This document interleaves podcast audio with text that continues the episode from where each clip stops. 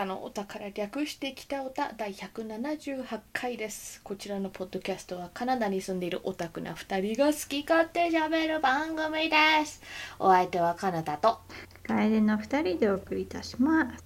えっ、とこちらうん。ツイッターにツイートが来ておりますのでありがとうございます。紹介させていただきます、うん。えー、と前々回の多分ほらなんかあのー演じてる人とかがさ不祥事とかスキャンダルにおいて配信停止とかなんかそういうモニョモニョな話をした時のうん。回の感想だと思うんですけれども。えっ、とピットアット SD プラス赤さんから「はて」と思って調べたら法律上の配信停止義務はないそうです。うん。えー企業間での契約などは分かりませんが過度な自粛や文化の萎縮を生みますよね、うんハリウッド界隈はビジネスの匂いが強い気がします。罪あ、えーそうそう。罪を憎んで作品を憎まず。とのことなので。うん。そうあの法律上はね多分問題ないだろうなと思ってたんですけれども、なぜなら法律上が関係あったらガチモンの規制なので。それはそれでまた別の論点がね生まれるとは思うので。だからあの割と日本好きな自主規制だとは思うんですよね。うんこの配信停止しているのとか。でなんかなんで日本好きって私が今言ったのかというと他にやっぱり例があるとしたら、まあ、これは本当にそのわいせつ物とかのなんか方にあの当たる可能性があるから出版業界が自主規制しているやつの有名なやつだと思うんですけれどもうんうん。18禁日本で18禁のなんかさものうんアダルトビデオとか、あの写真集とか漫画とかうんうん。何でもなんかモザイクとか白い棒とか黒い棒で規制されてるじゃないですか。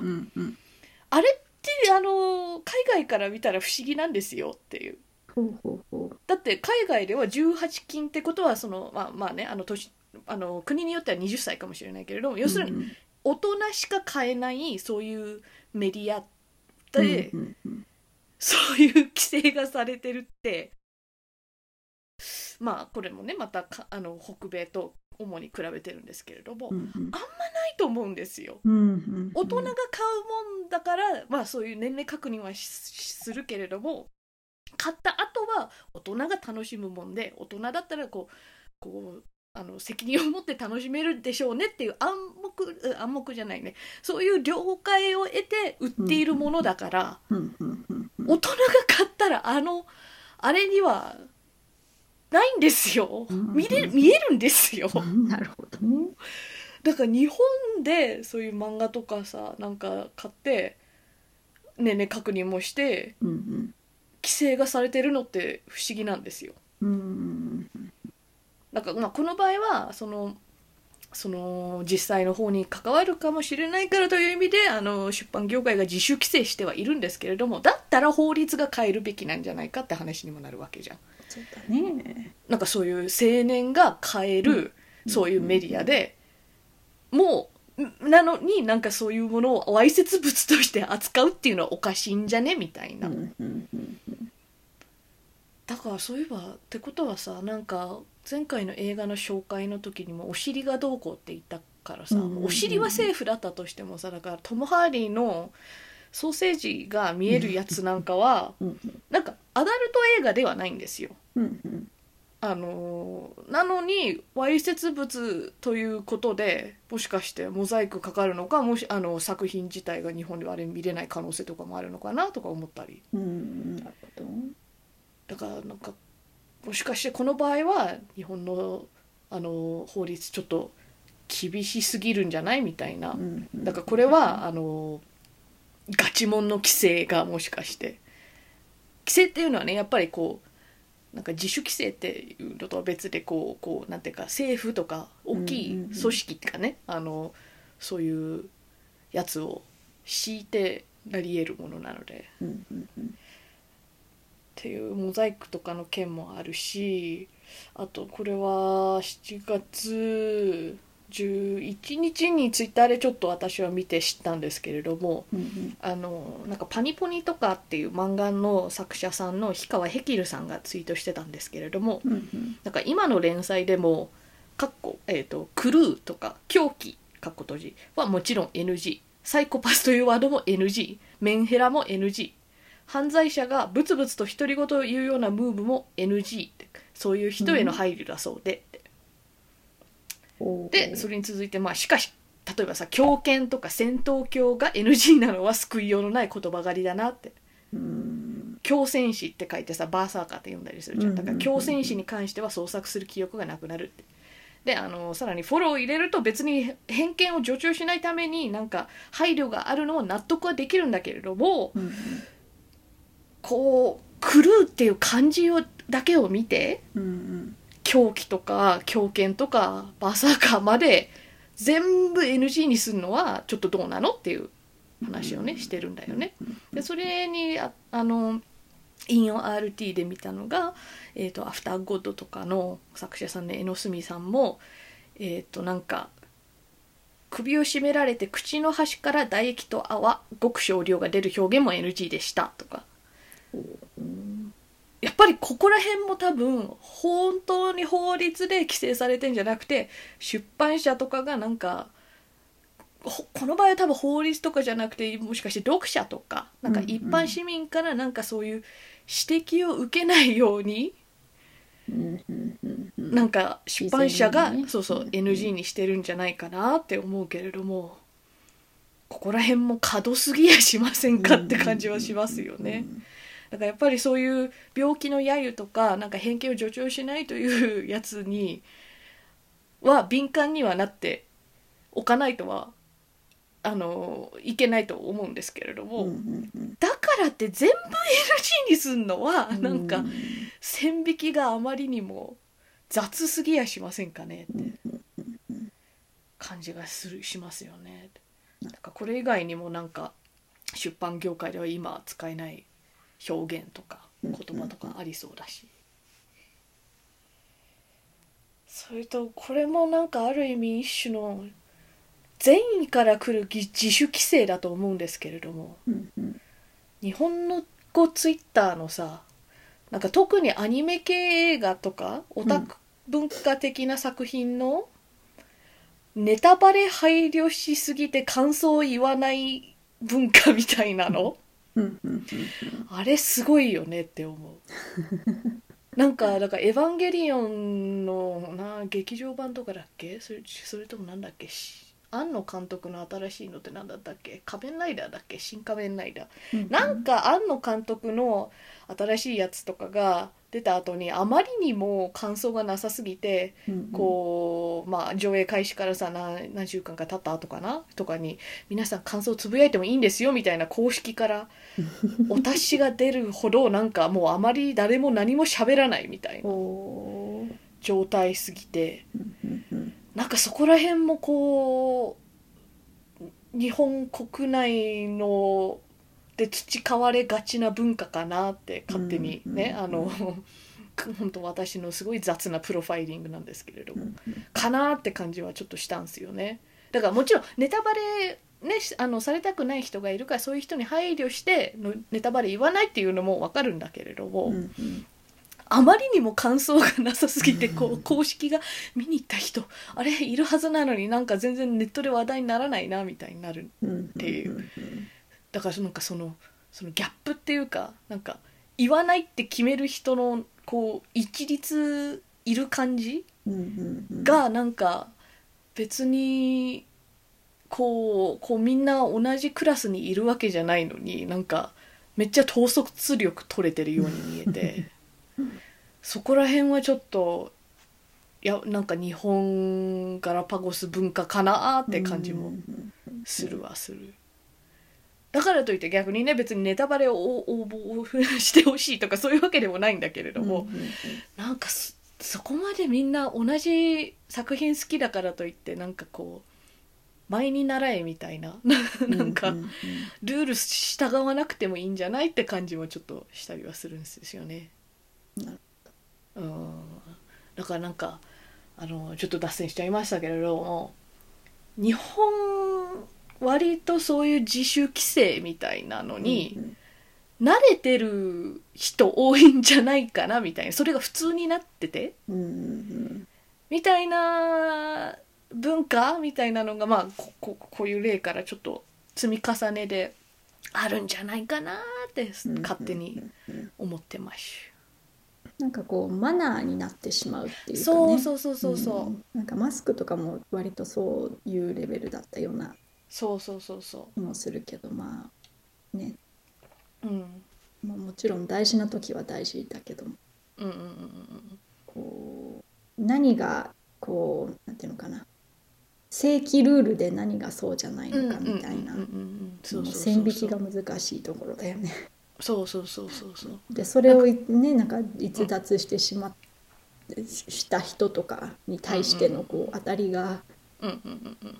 うん偏るというか。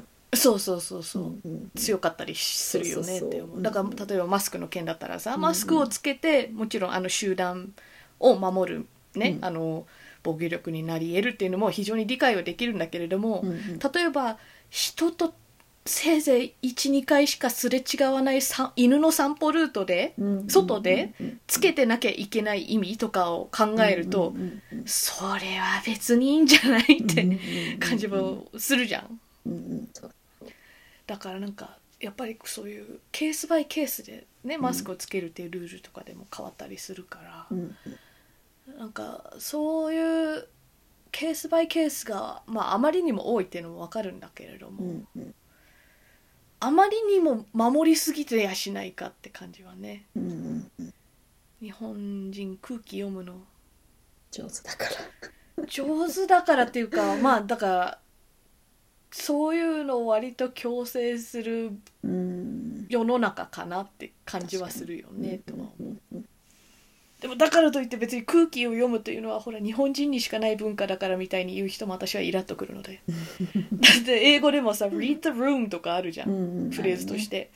だからなんか「room」は空気ではないんだけれどももう結構雰囲気的にはニュアンス的には似てる文法文あの言葉だとは思うから、うん。日本人特有の文化ではないんだけれども得意ではあると思う、だからなんかそれそういう意味であのー法律上のガチ規制はね割と私は戦いたい方なんで、そそういうところにほ政府とか介入したらまたなんか余計なことを規制ししてしまいそうだから業界として先に自主規制しておくっていうのも分かるんですけれども、うんうんでもだったらその法律の方も変えていかなきゃいけないよねって。うんうん。めんどくさいけれどもっていう話。うんうん。でも確かに罪を憎んで作品を憎まずっていうのは割と大事だとは思います、本当にね。うあとちょっと話はそれるけどさその空気読む読まないの件でさこう日本のこうドラマとかそういう作品とかを見てるとさんこう空気読みすぎてうん。うんがんじがらめになってるシーンとかシナリオって多いじゃないですか。あああるある話せよみたいな。そうわかる。これもう今の若い子には通じないかもしれないけどさ、うん。もうアンジャッシュのすれ違いコントかよって思うぐらい、話したら解決しますやんっていうの めちゃくちゃ多いよね。多いよね。すごいこじれててさなんわかかる空気読みすぎだよそこみたいな,、うん。なんかこう察し察しで来てもこう本意が伝わってないというか。そうそうそそうこわかるは語るべきなのでは？みたいな。そこ私はで言わないのよっていう。うん恋愛系とうんうん。なんか学校で友達とかなんか同僚とかでもいいんだけどそういうやっぱり人間関係編とかでそういうの起こりがちじゃん。なんか飽きる。話せよって。言えばいいのにって。言ったらこっちの事情もあっち分かってくれるよみたいな。なんかもう多いよね。わかる。ね。コミュニケーションも大事って思ってる人間だから。もう空気読むことによって衝突はなんかあの免れるかもしれないけれどうも、ん。コミュニケーションしてなんか意見食い違うことは別に事故とかそういう系の衝突じゃないからみたいな、うんなんかそういう摩擦を感じることにあまりにも怯えすぎてさ話さないみたいなやつとか「はーっていう。将来もうまくいかねえよって思う やっぱりどっちかというとコミュニケーションして解決してった方が今後にもいいよって。うん我慢しすぎてもよくないから。うん。だからなんか空気読みいい部分もあるっちゃあるけどね。うんうんそうね。発動しなくてもいい部分もあるとは思うんで、うんうんだからあの日本もいずれ白い棒とか黒い棒とかモザイクが取れたらいいですね。うんうんで今日の本題なんですけれどもうんうん。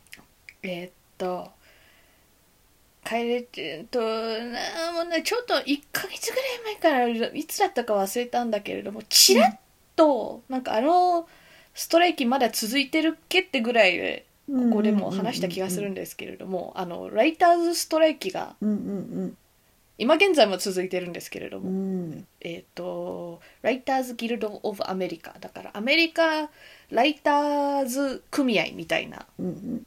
感じのね組合がストをしてたんですけれども。うんてか今もしてるんですけれども最近ここ数日でまた進展があってうんうん。今度はあのー要するに俳優さんの、うんうん。はい、俳優さんっていうか演者側の組合も存在しててうんうん。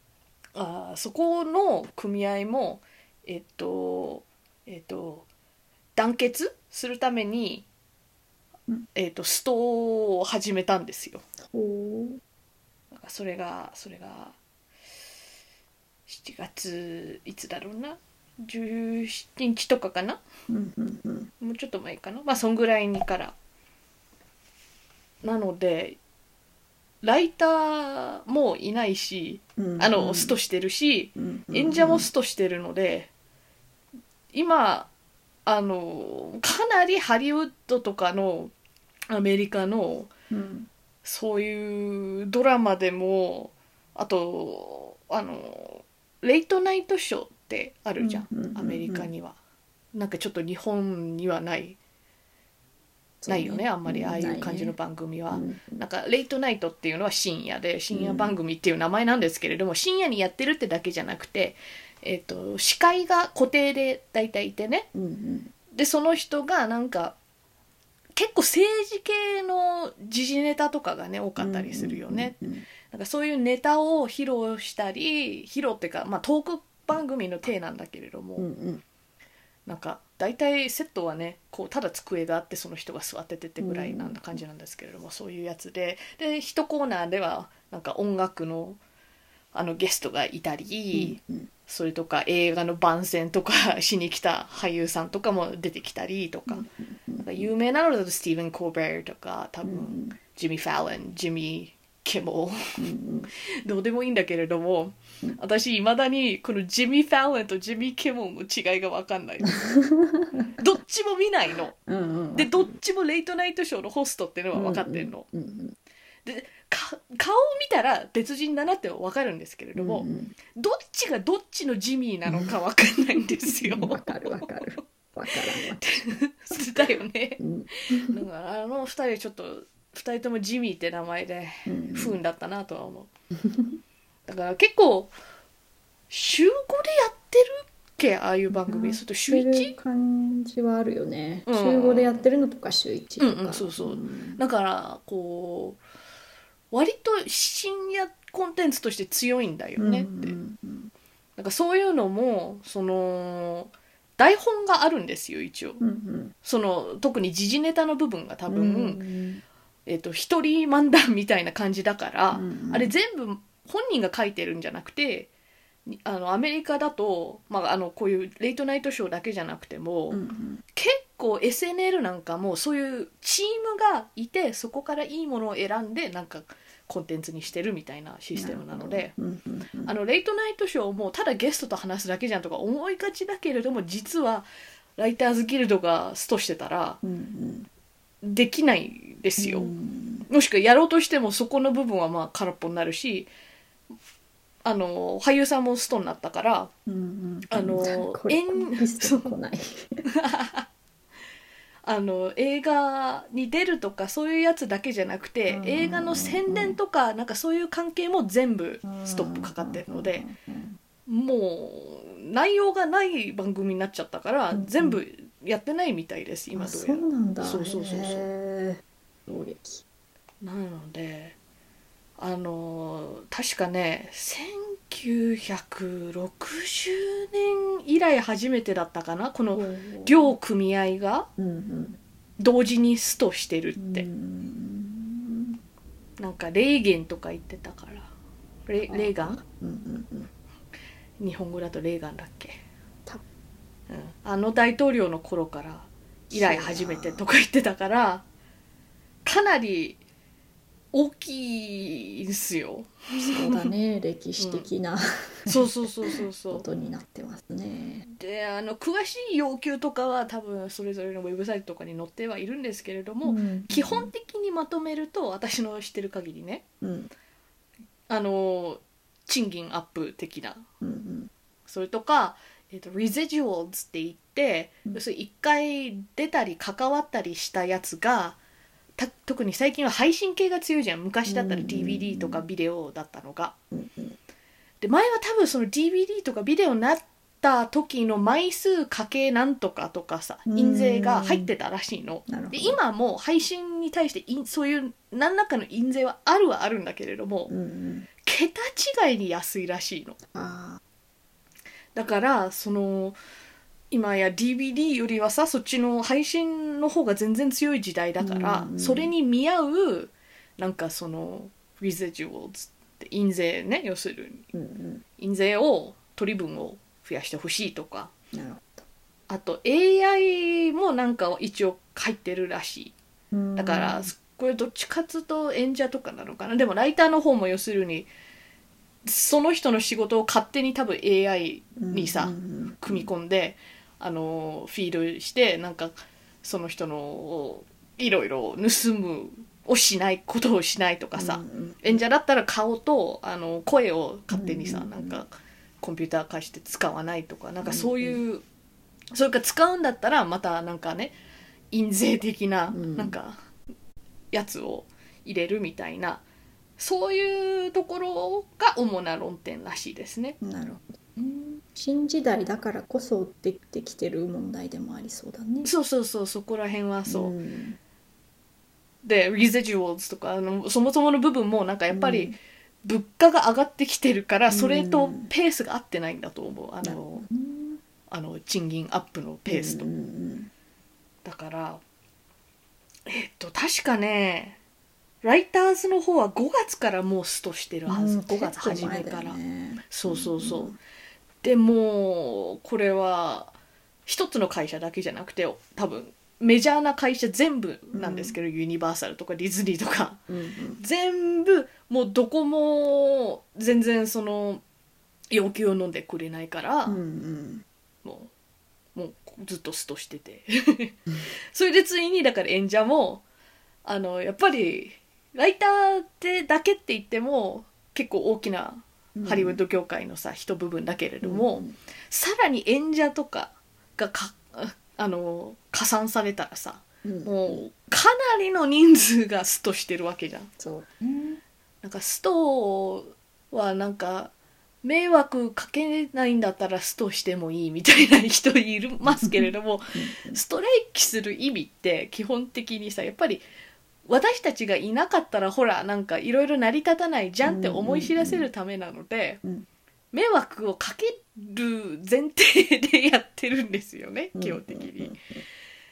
だからあの今んとこねあの私がただ軽く読んだ記事だけれどももしかしたら10月とかまで、うん。あのなあのなんかその労働組合とそのスタジオの偉い人とかわ和解じゃないけれども要求飲まないかもしれないしあもし10月までかかるんだったら年内にそういう、まあ、映画なんかはもうちょっとスパン長いけれどもさ、うんうんテレビ番組とかあのレイトナイトショーはその9月から新しいシーズンみたいなうのん始まりがちじゃんドラマとか、うんうんうんそういうの絶対間に合わないしうん。年内すら危ういって言ってたのでもうかなりエンタメ業界的にはまあハリウッド特にねアメリカのエンタメ業界的には大打撃っていうかあの大きいストライキが今やってるんですよねっていう。あー大変だななんかあの、うんあれだよね。ものもエンタメに溢れている時代でもあるから、うんうんうんうんなんかまあ新しいものが出ないのはもちろん困るけれどもそうそうそう。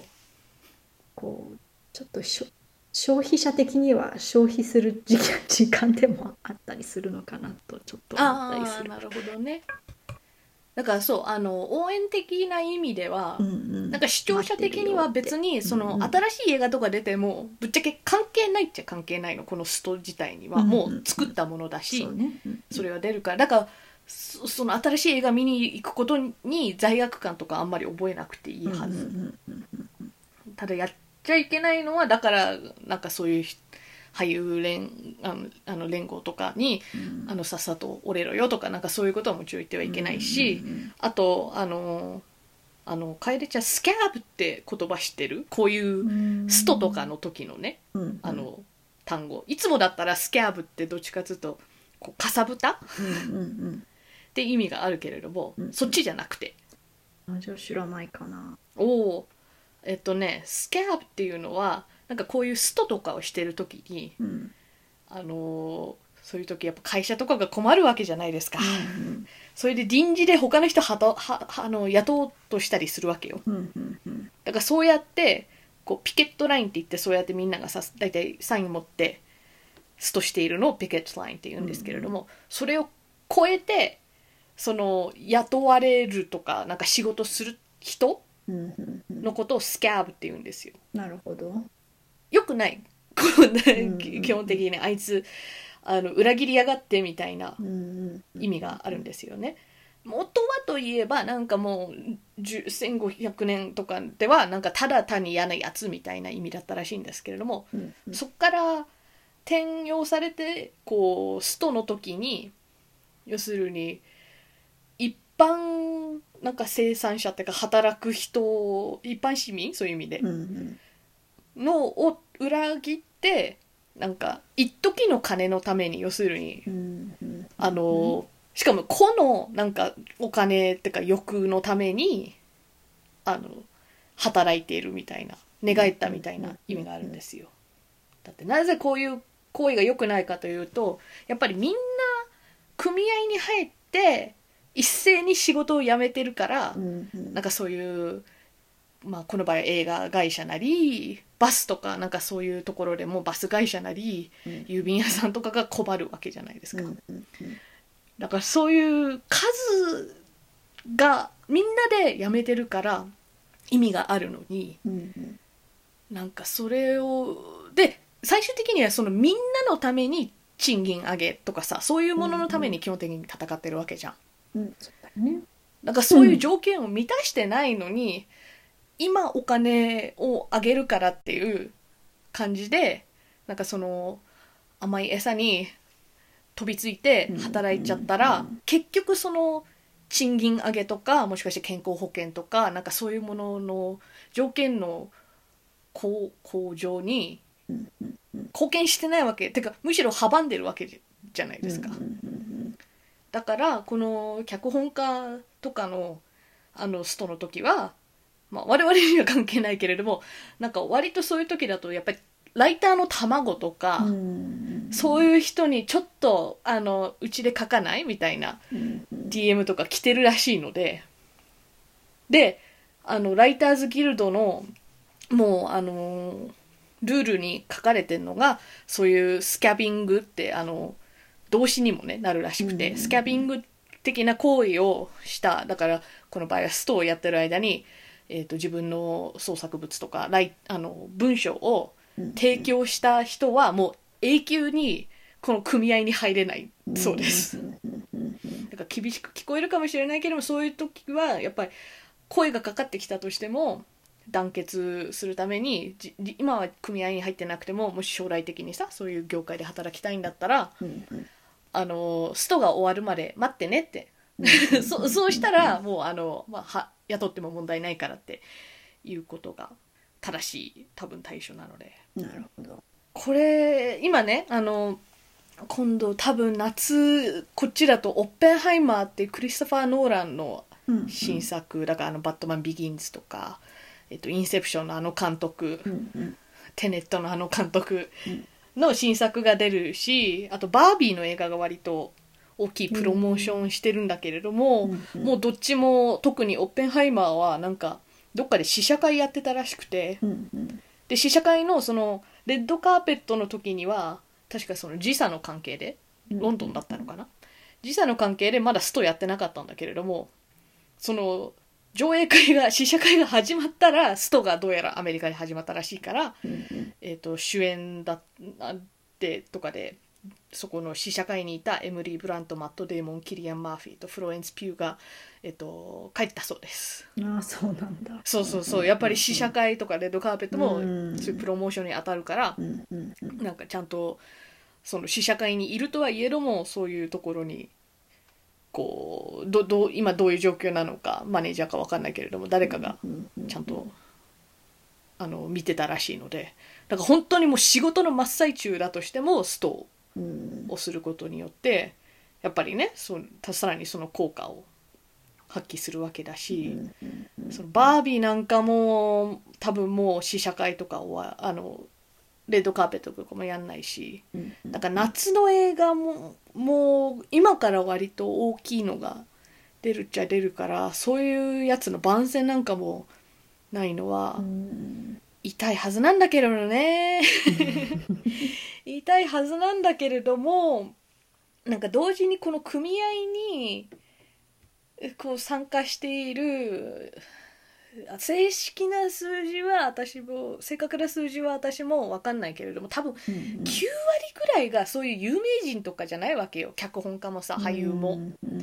そのマット・デーモンとかさなんかマーゴット・ロビーみたいな名前だけでわかるとかそれだけでうん何 million も稼いでるみたいな人はさ、もうほんと多分10%って言ってもいいんじゃないかなって思うの。特にまあどっちもなんだけれども演者の方だともうかなりエキストラしかやってないとか、うんうんあのそれで食えていけてない人たちばっめちゃくちゃ多いうんうん。と思うのよ。だからスタジオ側のこうお偉いさんは数ヶ月待てばあいつら値を上げるやろってなうん要するにさなんかあのあの自分のす住みかとかのさうんうん。ローンとかさえっ、とレントってなんだ？レントえっと賃貸の。賃貸。賃金。違う。違う。と。あのおうち。お家賃。家賃。家賃。とか払えなくなってくる人が続出するだろうから、うん要するにあいつら飢えるまで待とうぜってうん。思っている人たちとかもいるらしくて。それとかえっ、となんかユニバーサル・スタジオあのこれ遊園地じゃなくてね本当のユニバーサル・スタジオ？のあの多分本社の前とかでもこういうあのストをしてたわけよ。うんうん。なのに 今さ夏じゃないですか北アメリカも。うんうん。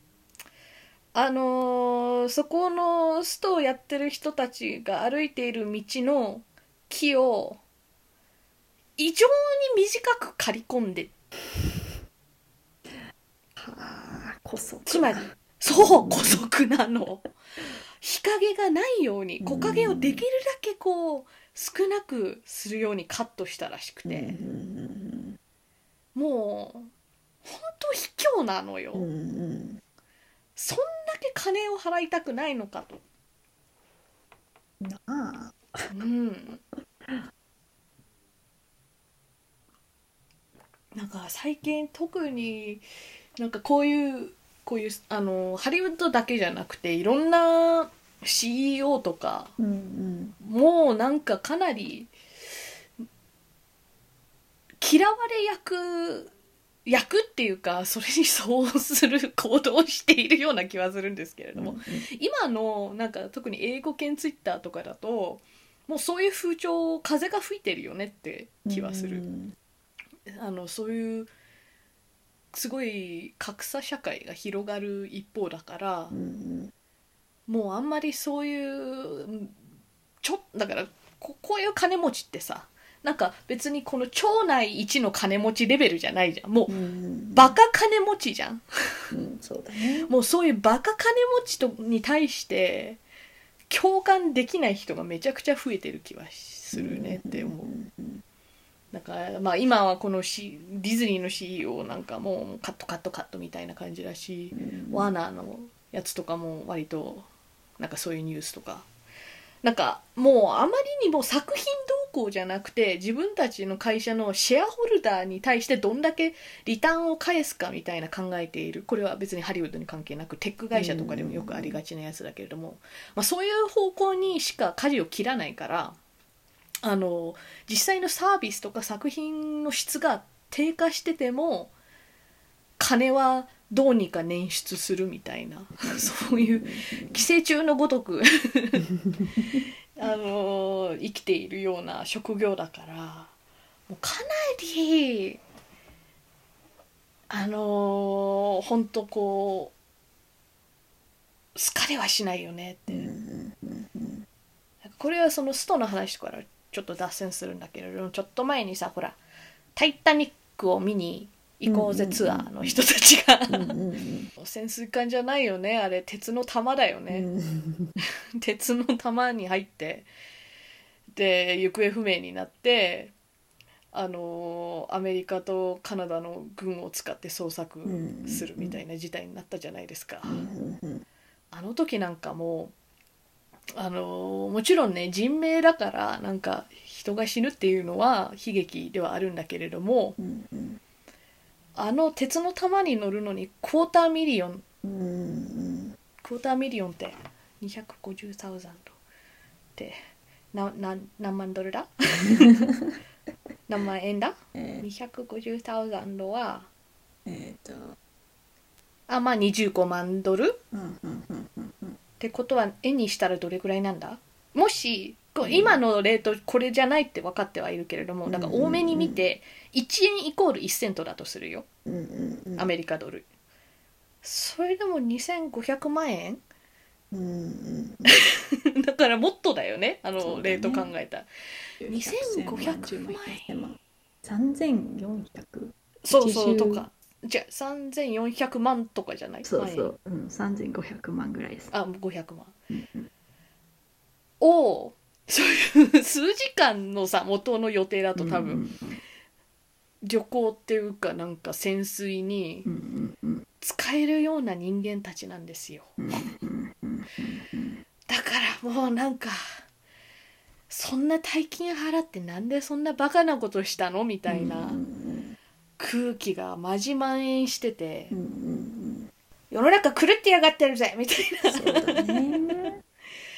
なのを感じるよねうっていうもうんう富はあるところにはあるのに、んでその映画とかさそれを使ってなんかめちゃ富を得ているのにそれをうん実際その作品とかなんか使っ作っている側うんにうん。あの分配しないっていうのは、それって搾取なんじゃないかい？みたいなことなんだと思うので。だから多分ね私はほらよ割とよく映画館行くから、なんかそういう意味で一番影響あるとしたら多分映画スケジュールなんだけれども、うんまあ、そんなすぐには映画だからねあのもうちょっと長いスパンで作るからうん影響出ないにしてもなんかこっからまたペースダウンしたとしてももうそれはあのちゃんと賃金払わないユニバーサル・スタジオとか、うんあのディズニーのお偉いさんが「あかんよね」って言ってうんプンスコプンスコするだけですよねって思う。うんうんさっさと払えば早く終わるのにね。そうだよね会社のイメージ的にはあんまりね良くないよね。う。ん。誰もウィンしてないと思うんだけどこれ長引かせる。あのそういうところは多分なんかその CEO とかの想定する一般人のなんか関心のなさを頼りにしてるんだと思う。なんかそういうことを例えばニュースで聞かないとかさ。うんうんうん。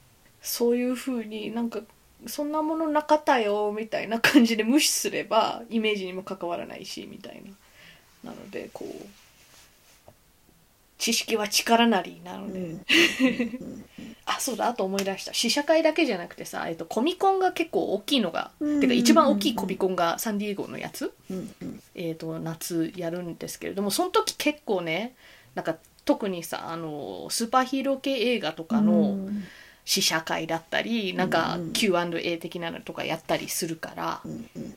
今年のコミコン多分そういうのゼロ。そうか。になるんすよ。うんうんうん。だからいつもだったらさゲストで誰々が来てくれましたとかそういうやつ。んうんうん。でコミコンなんかだとそういうパネルとかあるだけじゃなくてそういう俳優さんのサイン会なんかも多分やると思うし。うんうん。だからタイミング的にはやっぱり結構大きいとは思う。まあそれを狙ってねもちろんやってるっていうのもあるんだけれども。払えよ。まあそういう有名人とかいなくてもコミックミュージシャンとかってさなんか友達と会うとかそういう側面もあるから全然楽しいは楽しいと思うんですけれども。なんかそのスーパー金持ちが金を払わないゆえになんかそういうファンとかがねなんかそういう機会少なくなっちゃうのとか、お前らのせいだぞって、うん。うんうん明確にお前らのせいだぞってなるから。あとね確かこれまだ結婚してないんだけれどもこうアメリカのだから USPS うん。ユユナイテッド・ステイツ・ポスタル・サービス、うんうん。アメリカの郵便うん屋さん。郵便会社。うん。がもうあのーやっぱり似たような賃金上げとかそういう交渉のためにストする予定っぽくてそあれあそこがストしたらたしもししたらううんうん。歴史的にアメリカで一番なんていうかこうあのお金の額的に損害がでかいみたいうんなストらしい。なんか7 billion とか見たかな million じゃないですよ。 billion。billion ね。 billion。B の方の。だからもうこういろんなところでストとか本当最近よく聞くからもう、ん。そういう流れが来てるんじゃないかと。うんうんうんうんみんなもストしようぜ。気軽にやっぱそういうね数では勝てるはずなんだから。うんうんうん。だからそういう時もこう空気読みとか発動せずにさうんうん。あ経営者困っちゃうかもって思ってそんな経営者に優しくしなくてもいいからうんうんうん。みんなで気軽にストしようぜ。あ日本でもなんかね数日前にうん。あのーアルバイトだから正確には組合に入ってないんだけれども、うん。あのー19歳のアルバイト歴3年の男子高大学生が声を上げ、うん。スシローのアルバイトが、えー、とストを行ったりするから、うん。だから偉いと思うこのうん。19歳、労働組合っていうのめんどくせえなって思う部分もあるっていうのも分かるんですけれども、うんうん。基本的にやっぱこうそういうパワーバランスがどうしてもあるわけじゃん。なんか雇う側と雇われる側だから、そうでそういう時に雇われる側があの対抗手段としてすごい有効なはずなのでそうだよね。労働組合いいよ。守ってくれるそうそうそうべき存在だもんね。そうそうそう。なんか最近アメリカなんかでもねスタバとかうんうん。があの割と有名なチェーンでさなんかこう組合がない状態だったんだけれども、あの労働組合を作り始めてる動きがめっちゃあったり、アップルストアなんかもそういう動きがうん。出てきてたり、うんうん。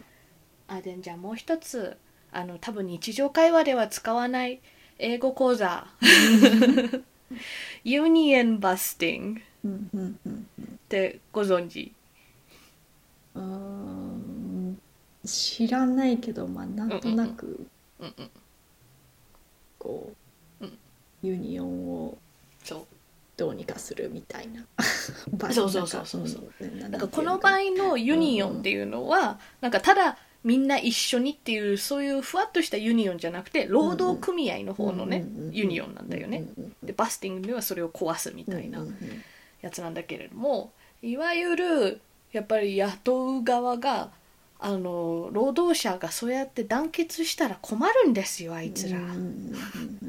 だから本当なら、まあ、こ国によって違うんだけれども一応いろんな国でこの union busting ってその労働法とかってあの違法になってるはずなのに、うん。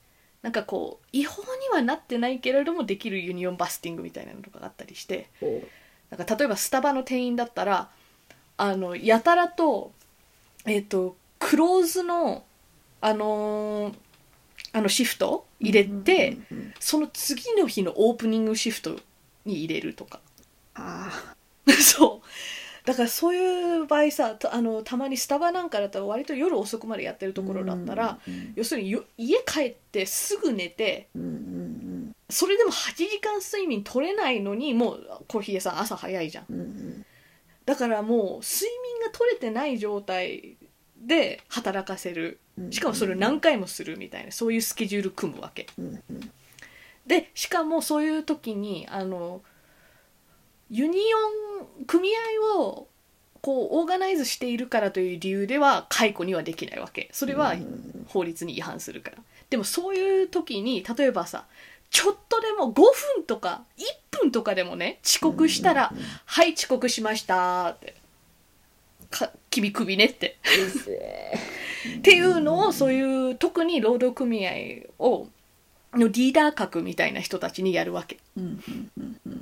でやっぱりそのお店で働いてるからこそあの組合とかあの他の、ね、店員と話しやすいわけじゃん。うんだからそういうリーダーがいなくなったらなんかその労働組合の話もうやむやになるだろうっていう意味でそういう人たちだけやたらターゲティングしたりして姑息なんですよ。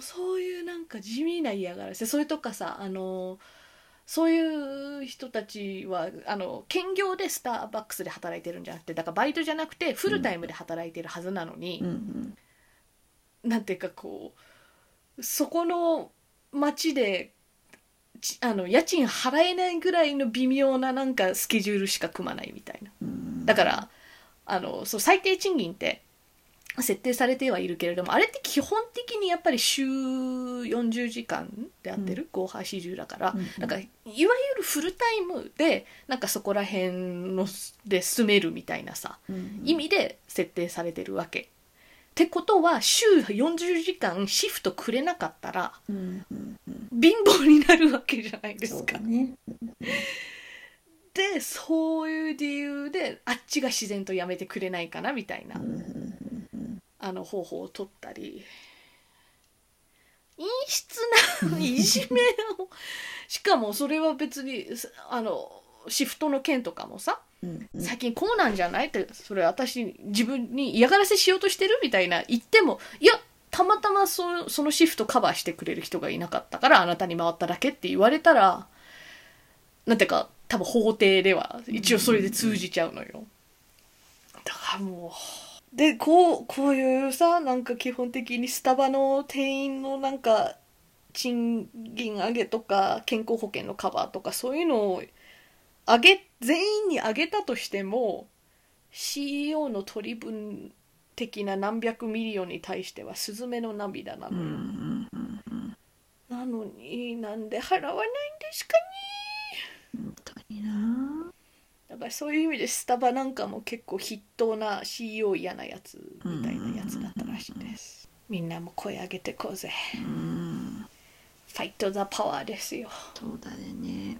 ああ。そういう時もなんかねこう労働組合をつ作ったらこんだけ不利益がありますよっていうキャンペーンとかをアマゾンがやったりするの。アマゾンもそうでかいやつ。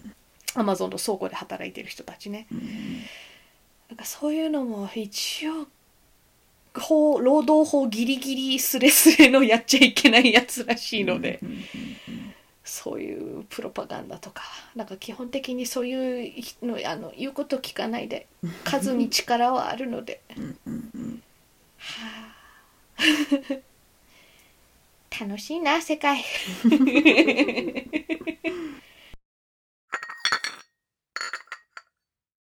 えー、北オタはお便りを募集しています。はい。ツイッターでハッシュタグ北オタでつぶやいてください。ではお相手は楓と。かなたでしたそれではまた次回さようなら今日はですね私、うん初めてうん。映画館貸し切りだったんですすごい。今まで1回だけ